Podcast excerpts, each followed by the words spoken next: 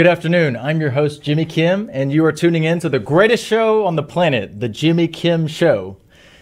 Thank to the audience out there. Thank you so much for tuning in. Today, I have the wonderful pleasure of interviewing Dean Hrbacek. He is the former mayor of Sugarland and former city council member as well. And by trade, he's a lawyer and a CPA. Today, he's going to share with us his story as well as his wisdom for success. Dean, thank you so much for coming to the studio to do this interview with me. Jimmy, thank you very much for the invite. And let me clarify, it's Hrbacek. Hrbacek. As I Yeah, my you apologies. As I told you earlier, if I could find Vanna White, I'd buy a vowel. Make it simpler. Very nice. Okay. All right, Dean. So let's get started. Tell us about, tell the audience about yourself and who you are and yeah, what you do. Well, uh, I'm Dean Hrbacek. As he said, I had an opportunity to serve as mayor of Sugarland in the past, but more importantly, I'm a third generation Texan. I'm a native Houstonian, and there aren't many native Houstonians in the area. Uh, we ended up moving to Sugarland back in 1988, and my wife kind of had to drag me out there because I'm thinking that's too far. That's out in the sticks. But uh, to say the very least, things have changed. Uh, through the years, uh, I was first involved in the accounting profession, uh, ended up deciding to go to law school, graduated from the University of Houston Law Center. Uh, I'm also a CPA, don't practice accountancy, uh, but I've got a law practice out in Sugarland, and we've had an opportunity to be involved in the Sugarland community now for over 30 years. And so it's been quite a ride, quite a change in regards to where the way Sugarland looked in 1988 when we first moved out. Uh, also, uh, my wife and I this last uh, week we celebrated our 40th anniversary. Wow. Congratulations. Well, thank you very much. That's So, uh, phenomenal, my wife yeah. has put up with me all of those years, so uh, I, I've got to give her a plug for doing that. Right. Oh, smart man for saying that on air. Oh, Because I I, know know she's probably listening. that's an essential, Dean.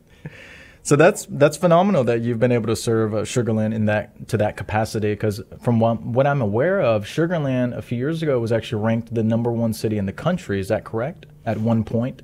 It, it was ranked number one for, for various things through the years in terms of the best place to have a business, uh, you know, a growing community, and and various uh, various groups that do rankings for various things. Uh, Sugarland, going back to really the mid '90s all the way forward, uh, has excelled for many many years in terms of uh, low taxes, fiscal responsibility, great place to raise a family, to live, work, and play, as we used to say years ago. And so we're very, very blessed to have such a, a small town uh, community, but all of the big city values. Yes, that's phenomenal, and I'm sure you did your part and contributed to make that so as well, because you served in a- as mayor and on city council. Well, we did. And when we first got elected, we were a little bit, to say the very least, we were neophyte in terms of politics. Um, but when I first got elected to the uh, city council, I was 34 years old, had small children. Uh, compared Oh, to so you most started pretty early in Compared, politics. compared to most of my fellow council members, uh, Oh. I, I was quite the oddball, you might say.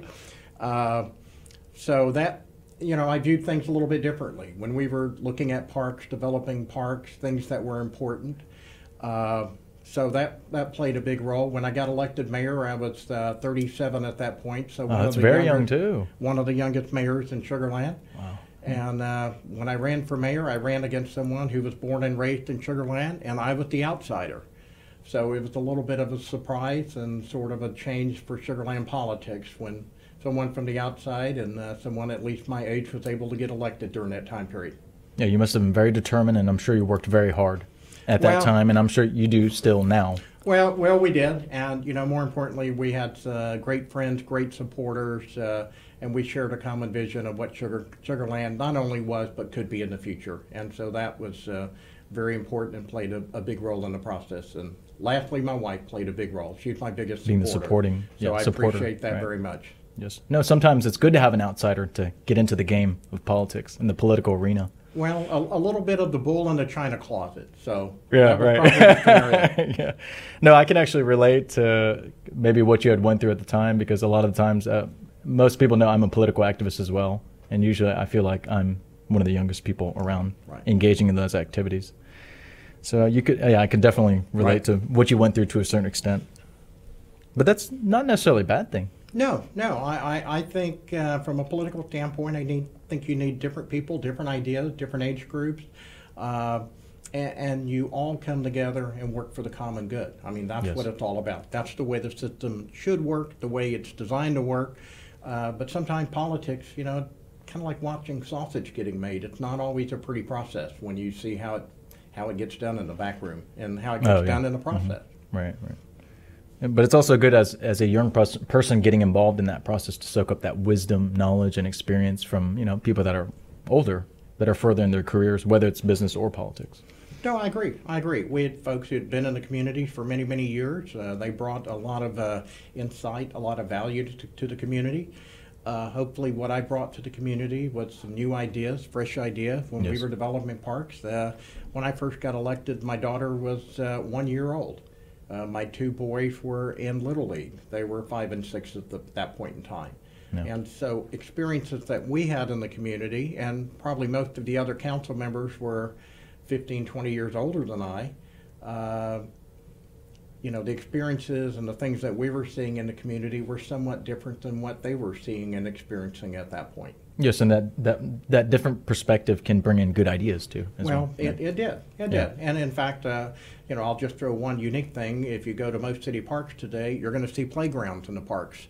And that's something prior to that point. My wife, uh, and I've got to give her credit, you know, when we were uh, working on uh, Lost Creek Park.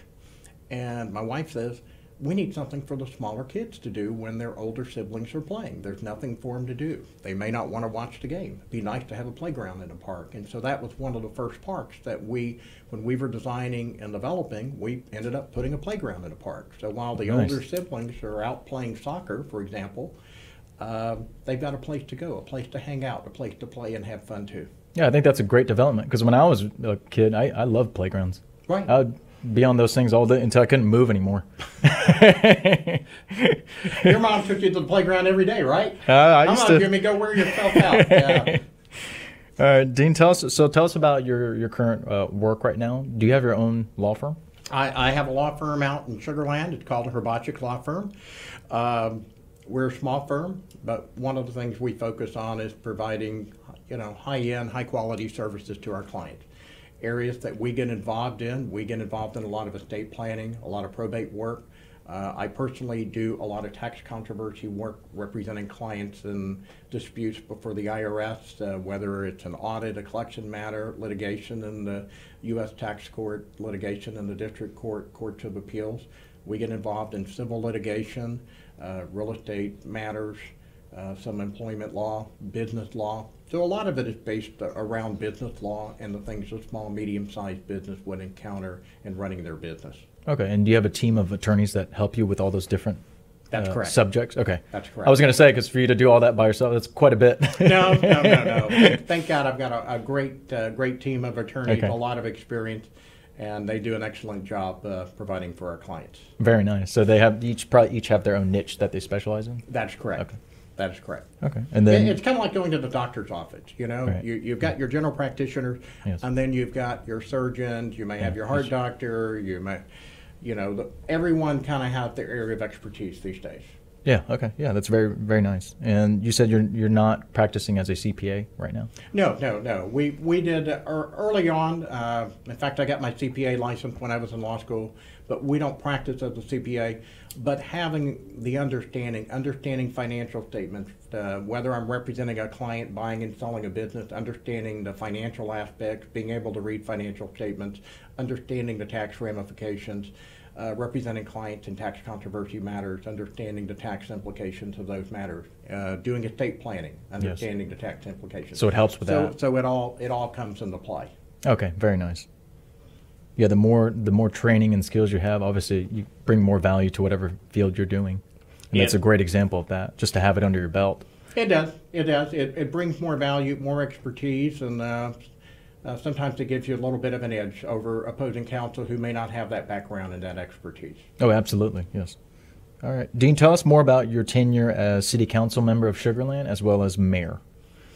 Well, you know, I could probably sit here all day and, and, and tell you some stories, but to probably go through some of the highlights, uh, Yes. hopefully one of the things I brought to the city is a conservative philosophy. What is the role of government? Uh, and sometimes people have a tendency to think government should be everything to everybody, and it's a question of what are people expecting from the government? Uh, some of the probably one of the things I'm most proud of when I first got elected to the city council, Sugar Land had a 50 cent tax rate at that point. Uh, after serving for nine years as a council member and as mayor, when I left, we had a 33 cent tax rate. Oh, nice. You And, lowered it, yeah. We, we lowered it. We lowered it over a third. And we did it by being wise in how we're spending our money. Yes. Uh, we did it and by trying to attract quality companies, uh, uh, developments to Sugar Land that would help pay its way to take some of the burden and the weight off not only the residential side, but also on the commercial side. Yes. And, uh, you know, the sad part is today their tax rate is still about 33%. Okay. 33 cents. I'd love to see it about five or seven cents lower today. Yeah, it shouldn't be going down because of inflation. It, it yeah. should, it should be going down. I, I agree. I agree. Uh, but that is probably one of the biggest achievements because I think it just showed that we ran the city well, fiscally responsible.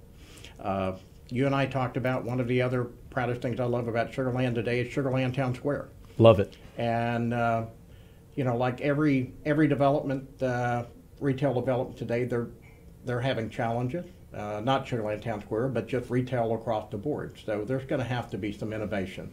But Town Square, when it was built back in 2001, uh, was very unique to this area. One of the first town center areas developed, uh, to my understanding, in the Texas market.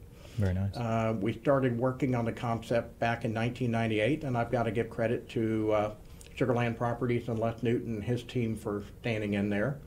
And today, people look at it and say, "Wow, what you know? That's a no-brainer in terms of making it happen."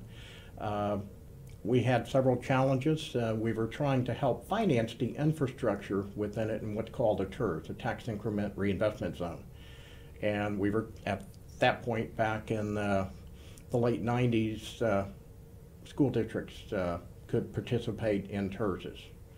Unfortunately, we went to the school district a couple of different times for trying to get their support for various reasons. We couldn't get them on board.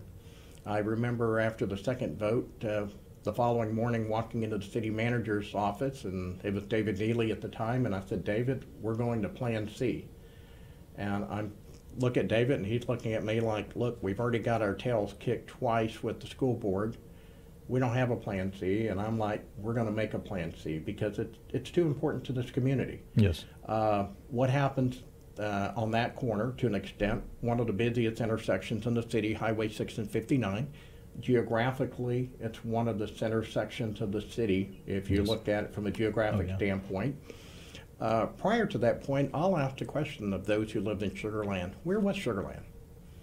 You know, was it the mall?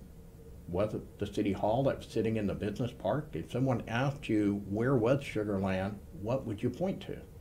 there wasn't a distinct development. Uh, and so my belief was Sugar Land needed that core because cities can develop in different ways. You can develop in where you have a core and everything radiates out. You can develop in a wave where as the city grows out, the older areas get older and run down and you have newer areas. And a lot of the study and I did in regard to cities, I thought a core was very, very important. And so uh, others will say, well, eventually something would have developed there, and it would have. And I tell folks uh, back then, go look at the corner of I of uh, I-10 and Highway 6, and their corner with the vacant lot with the chain link fence around it. And I felt like that that would help bring a core, a destination uh, to the city. Uh, was able to negotiate with the developer to where the city hall, the land for the city hall was donated to the city. But it, to me, it brought back the old scenario, the old town where you had your county courthouse, your city hall, they were part of your city core. Yes. And uh, so I think in the last 20 years, uh, Sugarland Town Square has been a tremendous success for Sugarland. It's probably over 150 to 60 million dollars worth of investment in our city. And uh, even, you know, one of the things uh, folks don't realize, the, the Sugarland Marriott, when it was built in town center, because we spent uh, several years looking for a hotel developer. And I remember one consultant said, You'll never find anyone. My comments were, Get rid of him, let's find someone else and continue looking. But when it was built in Sugarland, it was the first full service hotel built in the Houston market in over 20 years. So you made it happen. Well, uh, a lot of folks. We worked hard. We made it happen, and uh, I, you know, I think it's provided a, uh, a very nice core to our city, a place where, as we've always said, people can go, work, play, have a good time, have dinner, uh, a place where people can meet, uh, a community gathering spot. So that was something that was, uh, in my opinion, lacking and missing in Sugar Land, and I hope it brought that core to our community. Yes, I can attest, and I know it did because when I think of Sugarland, that's actually what I think about. Sugarland Well. Town Center. Well, good, and I love going there. So, Dean, thank you so much for doing that for the community. And I know it does bring the community together. Yeah, business, politics, commerce, arts, all the good stuff. Well, I, I, I, I agree with you, and I'm just excited that we were able to get our council on board. Uh, Les Newton, Les Newton and Sugarland Properties continuing to uh, uh, continue to work with the city, help to make it happen, uh, and I think it's much better than what the alternatives could have been today. Absolutely. All right. Next, Dean, uh, you were also you had an integral role in bringing U of H Sugarland to Fort Bend County as well, correct? Well, U of H Sugarland had a small presence in Fort Bend County. Okay. and their goal was to potentially grow, and they needed a campus because they were renting uh, renting a facility. And back at that point in time, Governor Hobby, Bill Hobby, was the chancellor and president of the U of H system. And so That was he- the Texas governor at the time. uh, well, he was a, a lieutenant governor previously. Okay.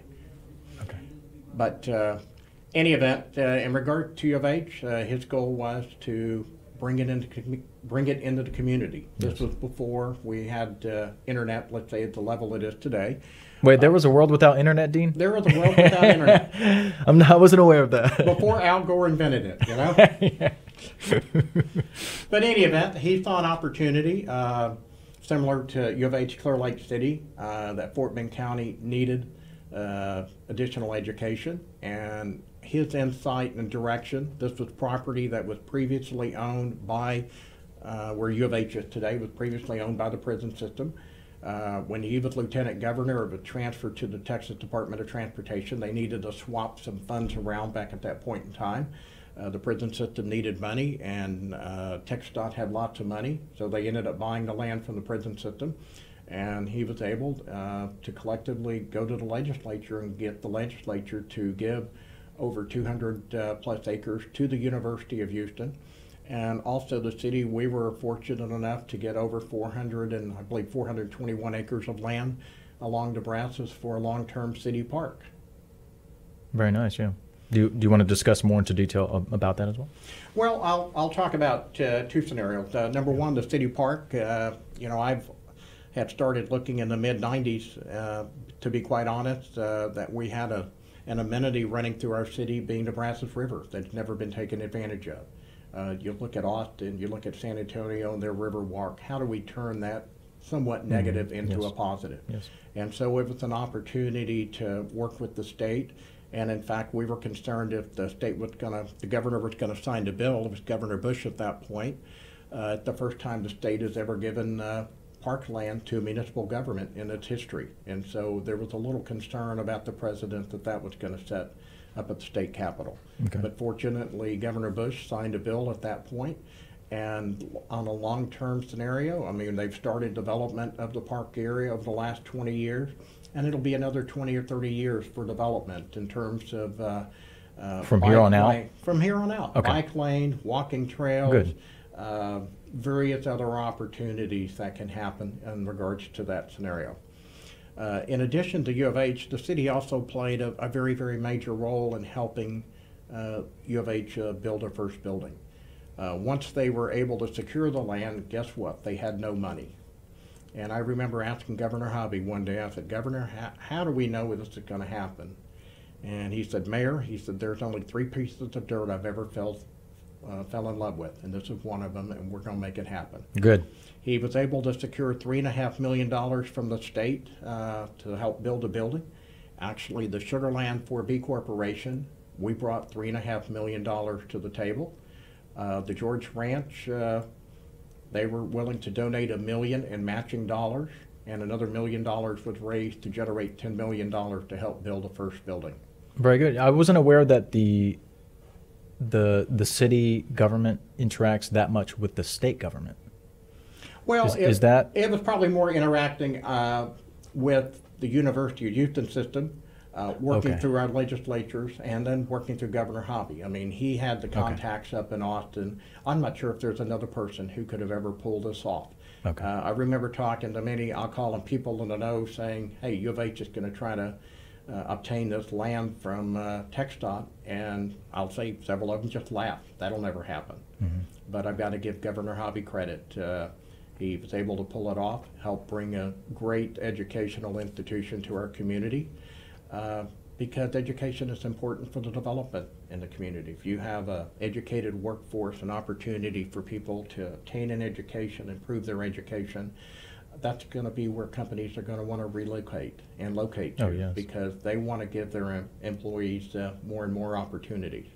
Yes, and I'm sure the community appreciate, appreciates it as well because it's close. Uh, you don't have to drive one hour to go into town to go to main campus. It's That's really right. far. Yeah, yeah. You don't have to drive across town. It's close to home, uh, especially with the online classes they have now and a university in your backyard. Uh, it it just a great uh, great opportunity. I mean, my understanding is they're in terms of the number of students, it's growing on an annual basis, and uh, if they can build more buildings and have more opportunities, uh, it, it's been a tremendous success for the University of Houston. Yeah, I'm, I'm so glad to hear that. And yeah, myself always being a supporter of higher education, uh, even grade school, you know, K through 12, and then lifelong learning, even outside of school. Right. So learning never stops. It's not just while you're at a formal institution. No, I think no, that's misconstrued a lot of the time. No, learn, learning an everyday process, whether it's someone who's looking, working at Fluor, working at TI, Anything. working for the school district, Yeah, uh, yeah, a, a place for your kids to, to get started in their education or complete their education. Yes. So it's, uh, it, it's uh, very, very important for any community to have an educated workforce. Yes, absolutely. Even the this radio show, I look at uh, my previous show to see how I can improve and educate myself. So yeah, edu- education is lifelong, and then also a big support of the parks too. And I'm sure the community uh, appreciates that too to get that fresh air and exercise away from you know the city.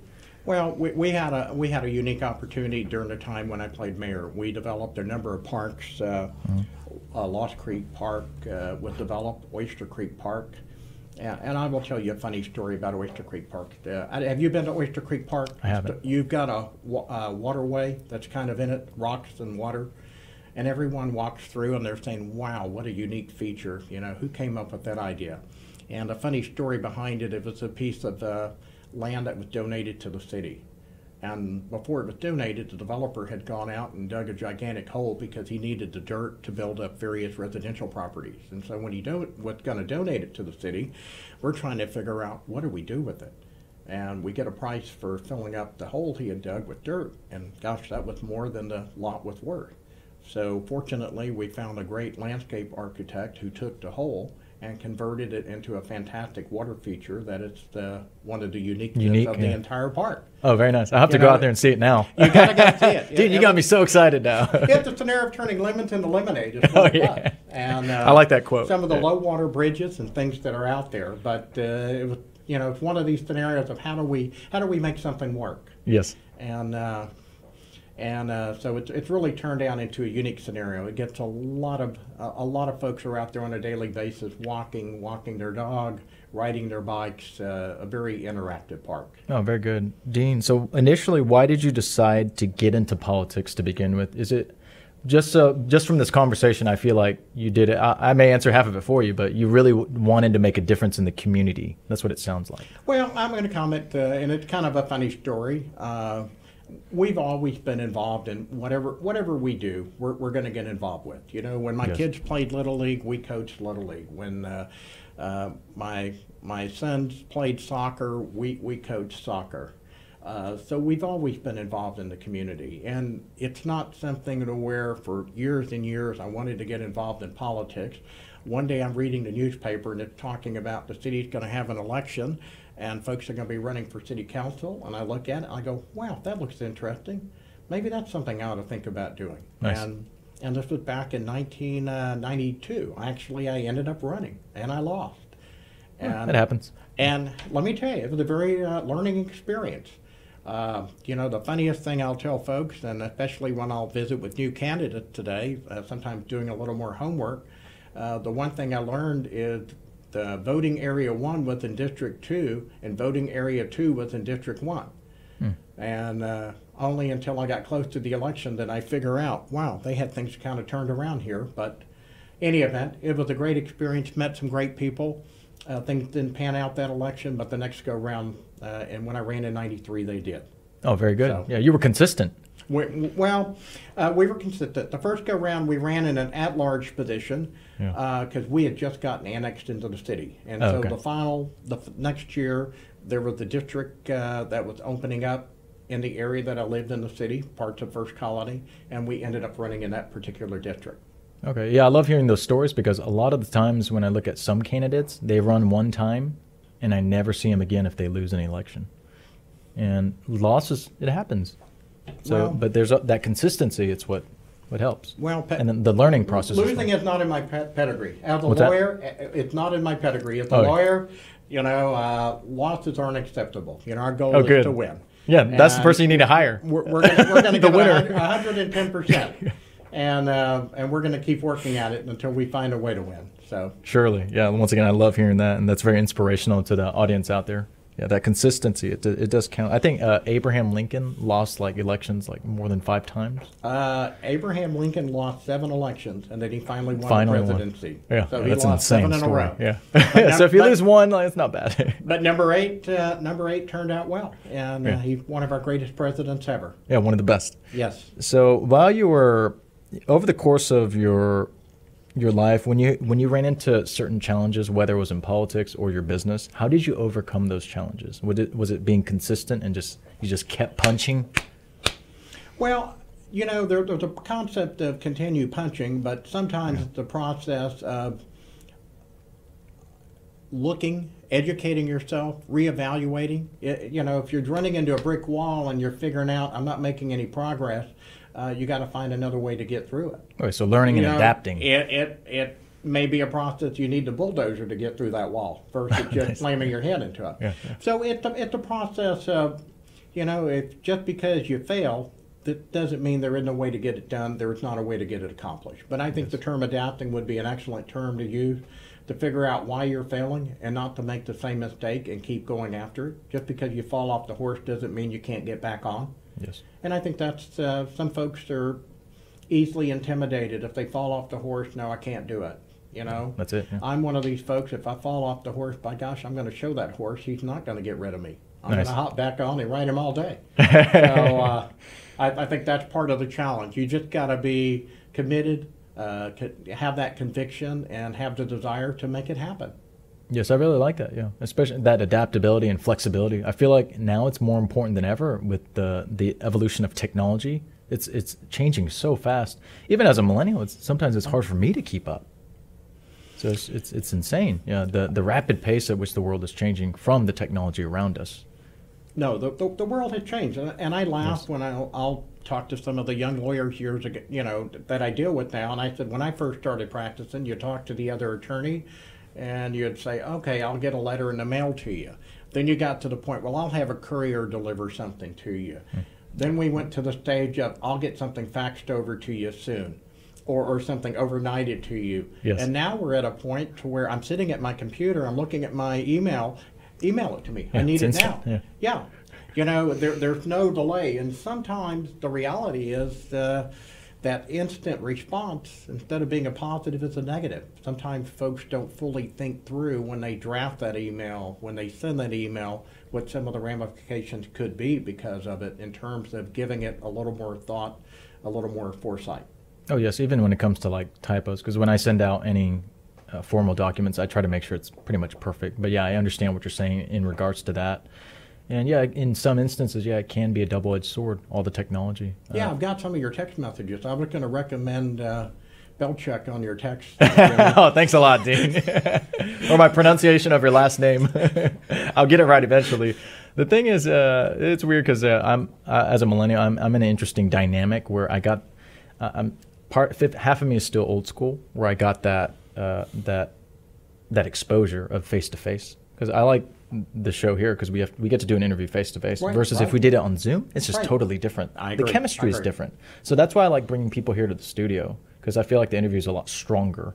and then but at the same time i do believe in adapting to those new technologies Well, we have to adapt to the new technology, Yes. but I try to, uh, some of the younger attorneys who are working for me, Yes. the importance of communication, whether it's picking up the phone, talking to someone. Sometimes you gather more information, the voice inflections, things of that nature. Sometimes I will deal with attorneys and behind a keyboard, man, they're just, uh, you know, uh, let's say a little mean and nasty. You get them in face to face, and all of a sudden, you know, they're a little different uh, personality. oh yeah And so I think it's very important to have the face-to-face interaction. Um, you know, whether it's uh, in the legal profession or any profession. And I think it's an art that's currently being lost uh, because too many folks now, when you're asking, uh, they're communicating, they're doing it by text, they're doing it by email. Uh, versus picking up the phone and calling or having those face-to-face meetings. Uh, at least Zoom, you get to see the other person. At the very get least, to have yes. some of the interactions, the facial expressions, things of that nature. Uh, but still, but we, we do have to adapt, and uh, Zoom has saved a tremendous amount of time for a lot of folks. Uh, in the legal profession, hearings that in the past we would drive down to the courthouse and wait in the courtroom for 30 or 45 minutes to have a five minute hearing and drive back to the office and spend two hours, and now that same same interaction is taking 15 minutes. So it's created a efficiency for both the court, uh, for our client, and more importantly, help reduce costs because we're not having to spend as much time and energy to accomplish that task. right. and you can do it in your pajamas right dean in the comfort of your home Uh, well, no, I'm not. I'm not wearing my pajamas. Uh, no, you know, I'm, I'm from the old school. If I'm going to do it, it's going to be a coat and tie all the way down. good i like So- that yeah so you probably not- tell yeah We're we're not going to be like the CNN uh, analysts. Oh, uh, yeah, yeah. And uh, some of their escapades uh, of what they've done. So, Yeah, we're living in, in an interesting time where when it's electronic communication, whether it's email or social media, uh, some people put out some nasty comments, and those comments they may not necessarily make in person because they'll know they get punched in the face if they say something like that. And I've seen a lot of that. I'm sure you have too. Right, I'm not a big fan of it because I try to respect. I I don't try. I do respect people in person, e- even electronically. I show everybody respect. I, I don't intentionally write nasty things to opinions that I don't agree with or political views I don't agree with or something like that uh, of that sort. well, I, I kind of have a rule of thumb. I wouldn't Yes. write something, put it in an email, write on a post, or do anything that I wouldn't personally stand across the person, look them in the eye, and make the same comment to them. Agreed. that is kind of my my uh, analogy. If if I won't personally make that comment or statement to them, I'm not going to write it someplace and hide behind a keyboard and a monitor. Yes. I think that's unfair. All right, Dean. Can you also let us know about some of the freeway projects you worked on while you were in office? Well, uh, believe it or not, uh, you know, today we're enjoying the luxury of uh, 59 running all the way down through Rosenberg. Uh, back when I was mayor, it basically the widening was coming to Sugar Land, and one of the biggest challenges we had is over Highway 90. And those uh, today, when you go through high, Highway 90, it's a tri-level uh, intersection there. And one of the biggest challenges, because of it being a tri-level, that short half a mile, three quarter of a mile intersection, the cost of it was tremendous. And what we ended up doing is working both with the county and the other communities, and we went to uh, TxDOT, started attending their meetings, got involved, and said, guys, we need it done. It's important for our community. Uh, you know, traffic was backing up. You were going from, four, you know, three lanes or so down to two lanes in the Sugar Land, uh, and it's not something our residents enjoyed. And so what we did, instead of just saying build it, build it, build it, we said how can we partner with you to make this project move from, you know, let's say number 100 to, to number one. Yes. And what we ended up doing is we contributed uh, 10% of the cost of that intersection, uh, the improvements to it, to TxDOT. And TxDOT ended up basically taking it off the bottom of the list, putting it on the top of the list, and moved the project up 10 to 15 years. Oh, good. And, and you know because it was that integral linchpin. Once you got beyond that linchpin, everything else from a numbers perspective worked. But because the tri-level intersection, you know, you had 59 going over, you had uh, going underneath the railroad tracks and a grade level. It, it was just a very, very expensive intersection because of everything happening there. Right, right, okay. All right, next, Dean, we'll move on to some current events going on in the world right now. Uh, as we know, there's there's a lot of events happening at the Texas uh, border right now with illegal immigration and all that stuff that's happening. What are your what are your thoughts about that in regards to what's going on? Well, I'm one of these individuals. Uh, you know, I'm an immigrant. You know, we and I were talked about. My family uh, immigrated to Texas from the Czech Republic back in 1885. Yes. But they did it legally. But they correct? did it legally. Yes. There was a process that everyone went through the process. Yes. Uh, and today, I think there clearly needs to be a process. Those who want to immigrate to our country, uh, we need to. We have a legal process. It's not very efficient, from what I hear, where people will wait years and years and years for it to finally happen. And it's not fair to those individuals to where we have folks who Yes. come and swim across the river, cut in line. Yeah. Um, you know, we've gone through this process back in the early 80s in terms of granting some quote unquote amnesty to individuals who were here. And the hope was that they were going to put a stop to what had occurred. And at that point, uh, we wouldn't find ourselves in this same predicament 40 years later. But unfortunately, we haven't learned. And we have a lot of individuals coming into this country who haven't taken their, you know, haven't waited in line. It's uh, not helpful to the individuals who are in this country who are still looking for jobs at this point. Uh, from a health perspective, uh, it's amazing a U.S. citizen, when you fly back from a vacation, you've got to take a coronavirus test. Oh, but yeah. if you swim across the river, uh, it's not necessary. Uh, so not we've fair, got an extremely flawed policy when it comes to immigration. Yes. So, am I opposed to immigration? No. Our country was built on immigrants. We are probably on a long-term basis going to need need the manpower, uh, but the system we have now is is unfair um, and just unpatriotic to those who have followed the rules. Yes, like your ancestors did, as my parents did. Yes, They yes. did it the legal way. We, we've got to do it the legal way. We, Absolutely. we, I mean, do we have a country when we have open borders where folks can just come and go as they please? Yeah, we won't. And yeah. unfortunately, that, that's what we're dealing with today. Yeah, I've said this on the show before, but you know, we have to have a nation of laws. It's as simple as that. Because when I go break the law on the street, I'll get a ticket or go to jail, as you would anybody. Well, Yeah. we, we why do they get a free That- pass? That's the way it should happen, right? And, and and that's one of the challenges. We have laws on the books, uh, and we just have a government that's not enforcing it. Yes. All right, next, Dean. Uh, in regards to what happened in Afghanistan with the takeover of the Taliban recently, what are your thoughts about that? Well, I, I think it was a sad day for America. It was a sad day for all of our military who had uh, spent years there, those who Yes. died there, Yes. those who were injured, uh, came back uh, with serious injuries from the process, those who served there. We spent trillions of dollars in Afghanistan, and for us to one day just pack up and walk away, uh, it's sad from that perspective. It's sad to the people in Pakistan who helped us and supported us, and the impact it's having on those individuals today who are stranded there Oh, yeah. and who are probably going to, unfortunately, be hunted down and, and killed by the, the by the Taliban at this point. Uh, you know, we've got other countries. Uh, you know, we've got Korea that we stood with back in the 50s. We Yes. still have manpower there. Uh, we've got Europe. We still have resources there. We've got uh, Japan and other areas. Uh, we still have resources. My sense is for a very small amount of resources, we could have given the Afghan government the, The uh, support. the, the resources and the support Yeah. they needed to stay in control. And, and the worst part is, my fear is 5, 10, 15, 20 years down the road, we're going to refight the same battle we just fought with the Taliban. Maybe we're going to have yeah. terrorism. We're going to have uh, negative things coming out of that country.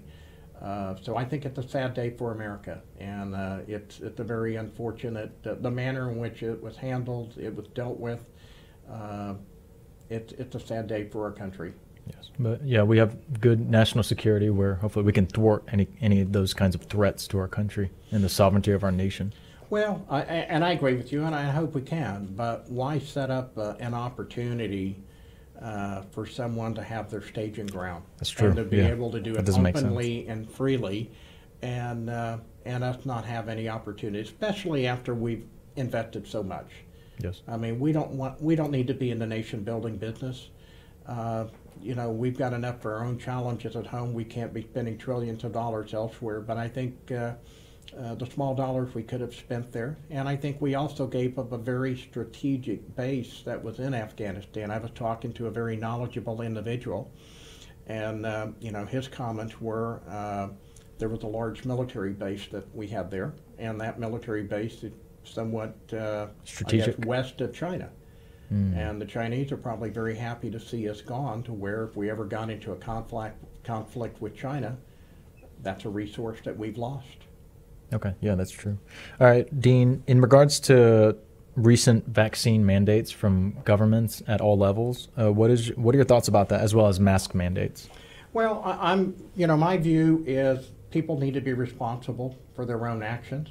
Yes. In regard to the vaccine, if an individual, after they've done their study, they've done their analysis, they're, they want to do the vaccine, by gosh, go get it done. So be it. Okay. You know, so be it. But that needs to be a personal decision that Not the an government's individual makes. choice. It, it should not be a government decision. That's a decision that an individual and their doctor should make based on uh, their health criteria, everything going on in their life. You know, I view uh, the, the the pandemic as, uh, uh, let's say, the pandemic, and I view it as the China virus. Uh, I think it was a, de- potentially a deliberate attack on our country, and uh, Yes. the direction and the focus that we're taking to deal with it, uh, uh, let's say I don't 100% agree with, but in terms of the vaccines, uh, that should be a personal decision between an individual and their physician, and the government shouldn't play a role in it. Yes. Okay. And then next, let's move on to politics. So we'll start local: Fort Bend County, Harris County, and then Texas and the United States. Your thoughts about the overall kind of direction as where things are going right now? Well, it, it, it's too early too early to tell. You know, we have another set of elections coming up in 2022. Uh, we have seen periods in the past to where what's happening at the national level has a significant impact on the local level. We've uh, we've seen it with President Clinton, to where all of a sudden that brought about the resurgence of the Republican Party in 1994. We've seen it with uh, President Obama, where in 2010 you ended up with the Tea Party uh, and a shift in politics at that point. Uh, in its own way, President Trump brought about the shift to the benefit of the Democratic Party in 2018 and potentially 2020. So the pendulum is always swinging out there. Yes. And, uh, you know, the question is most likely it's going to swing back. And the million dollar question is how far does it swing back? And, here, you know, today we're still 14 months away from an election. A lot can happen in 14 months. It's true. So it's it's to be seen. Okay. All right. And currently, what I see out there a lot in regards to political atmospheres and environments is a lot of division and a lot of hatred and separation. Not a big fan of it. What, Dean? What do you see as solutions for this and what's going on out there? Because I've always been, I, I, I'm, I'm always an individual. You know, I can agree to disagree with just about anybody, and, and I try my best to get along with everybody too. Right. Well, I- I'm going to go back to my legal background and profession, and there may be a day that I'm in court and I'm arguing against another attorney, Yes. and we're we're fighting hard, we're arguing hard based on our positions. And once we finish the hearing, we'll look at each other and say, "Let's go have lunch." Oh wow. And, and we have lunch and we sit down and have, have a good time. And there are times you have to agree to disagree. yes. And what we need today, unfortunate or not unfortunately, because we don't have them, is we need more statesmen.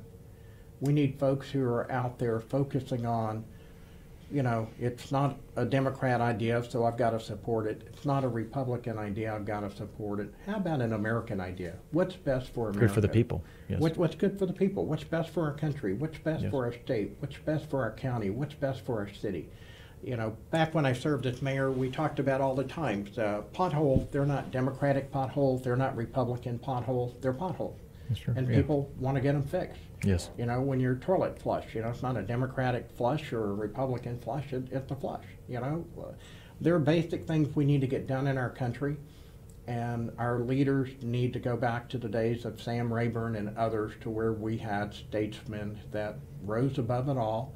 People sat down, they discussed it, they colla- collaborated, and hopefully come to the best solution versus the Republican solution or the Democratic solution. But what about the American solution? Yes, that's and, and I think that's where we've got to focus. It's a very sound uh, solution to all that division and hatred out there. What is your the most rewarding thing for you as an individual that you received uh, working in that amount of time in public service as an elected official? What has been the most rewarding thing for you? Well, I think the bottom line, uh, it gets back to the scenario of leaving the community in a better place when you left than it was when you got there. And, and I look at the direction, I think, uh, the foundation that we were able to set for Sugar Land uh, in areas in regards to development and the standards that were able to get set, uh, transportation, Yes. uh, improvements that we did into the park system through those years, uh, the foundation for U of H Sugar Land. You know, uh, that's something that will hopefully serve the community for, for decades Yes, and, for and the overall time, process.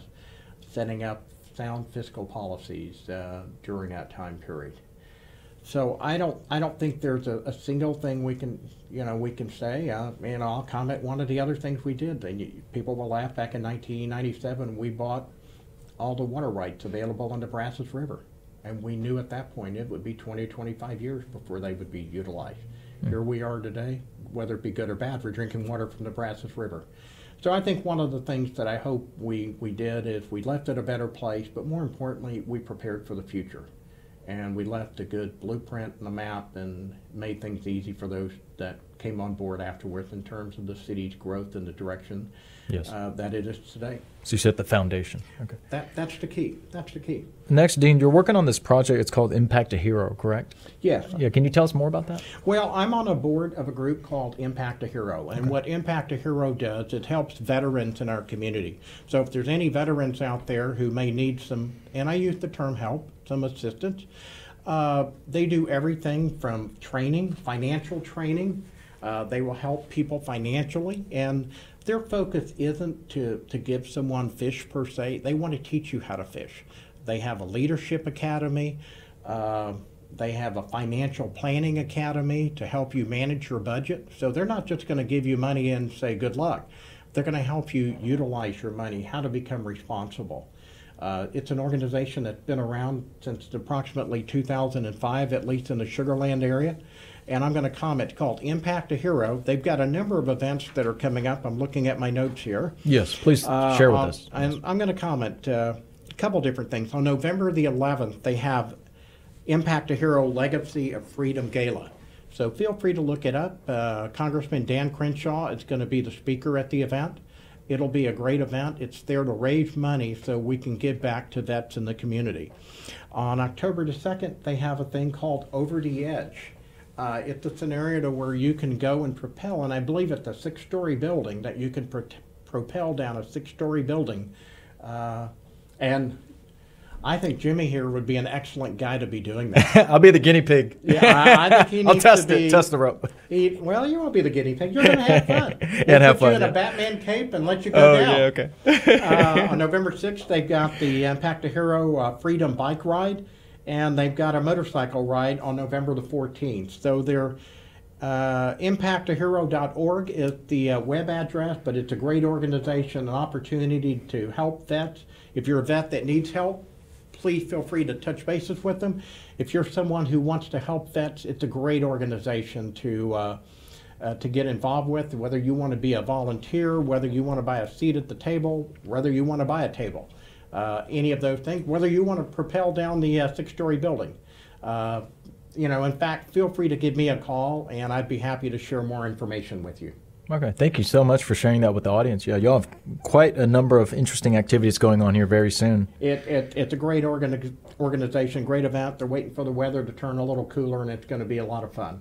Yes. And before we wrap up the interview with uh, two more questions, is there anything else you wanted to share from your documents, sir? Dean? No, no, I just brought some notes. Okay. Uh, so, Okay. So the last two questions is you are currently you will be running for office here in this next election cycle. Is that correct? And what position is that for? we're going to be running for office in 2022. We're going to be running for a county court at law position in Fort Bend County, uh, which is a judgeship. And one of the reasons we're running is our founding fathers knew it was important to establish justice in the formation of our country. And one of the things I can do, Jimmy, is bring over 35 years of legal experience to the court. The court I'm running for, it handles everything from civil litigation matters up to 200,000, uh, probate matters. Uh, I've been involved in hundreds of probates through the years. Uh, misdemeanor criminal law, juvenile law, and you know, I tell folks uh, they're it, it's hard to understand juveniles until you've raised a couple kids. And I've got three children, three great, wonderful children. But like everyone, we've had our challenges through the years. And uh, so I feel like uh, from my background and experience uh, dealing with the juveniles, I'll have a little different perspective. But more importantly, uh, the level of legal background and knowledge that I bring to the bench, I think will be very important. So folks will get a fair, impartial day in court and have a judge who is knowledgeable uh, and effective in terms of getting them to a resolution in regards to their case. So we look at it as an opportunity to serve our community again in a little different format.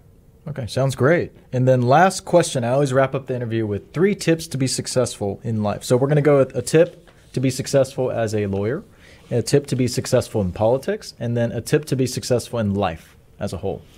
Well, uh, we'll start in the, in the law practice. Uh, yes. and, and I've got a quote here that I love from Abraham Lincoln. It says, The secret of a successful lawyer is not knowing what cases to take, but what cases not to take.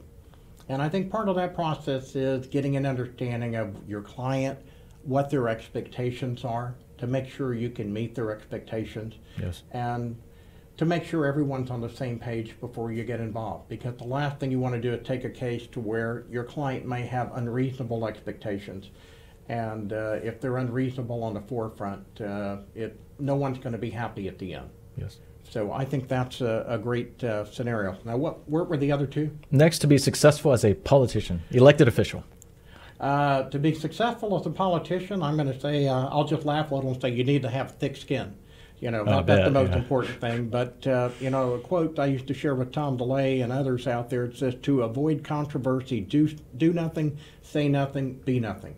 So if you're going to get involved in politics, uh, understand day one, you're, you're, you, you know, everything you do, you're going to 50% of the people are going to be happy and 50% of the people are going to be mad, and understand that in the front end and at the end of the day, the best thing to do is do what you believe is right.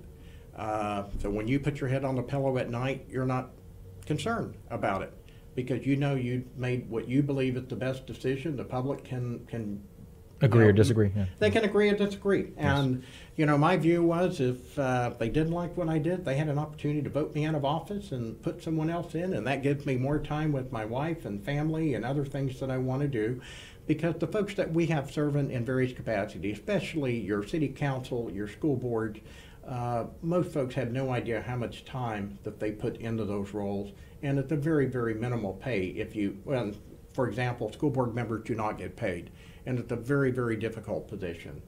So, and you know, the last thing I'll just comment on, uh, just you know, in life, what can I say? Patience. Patience. Uh, don't okay. take life too seriously.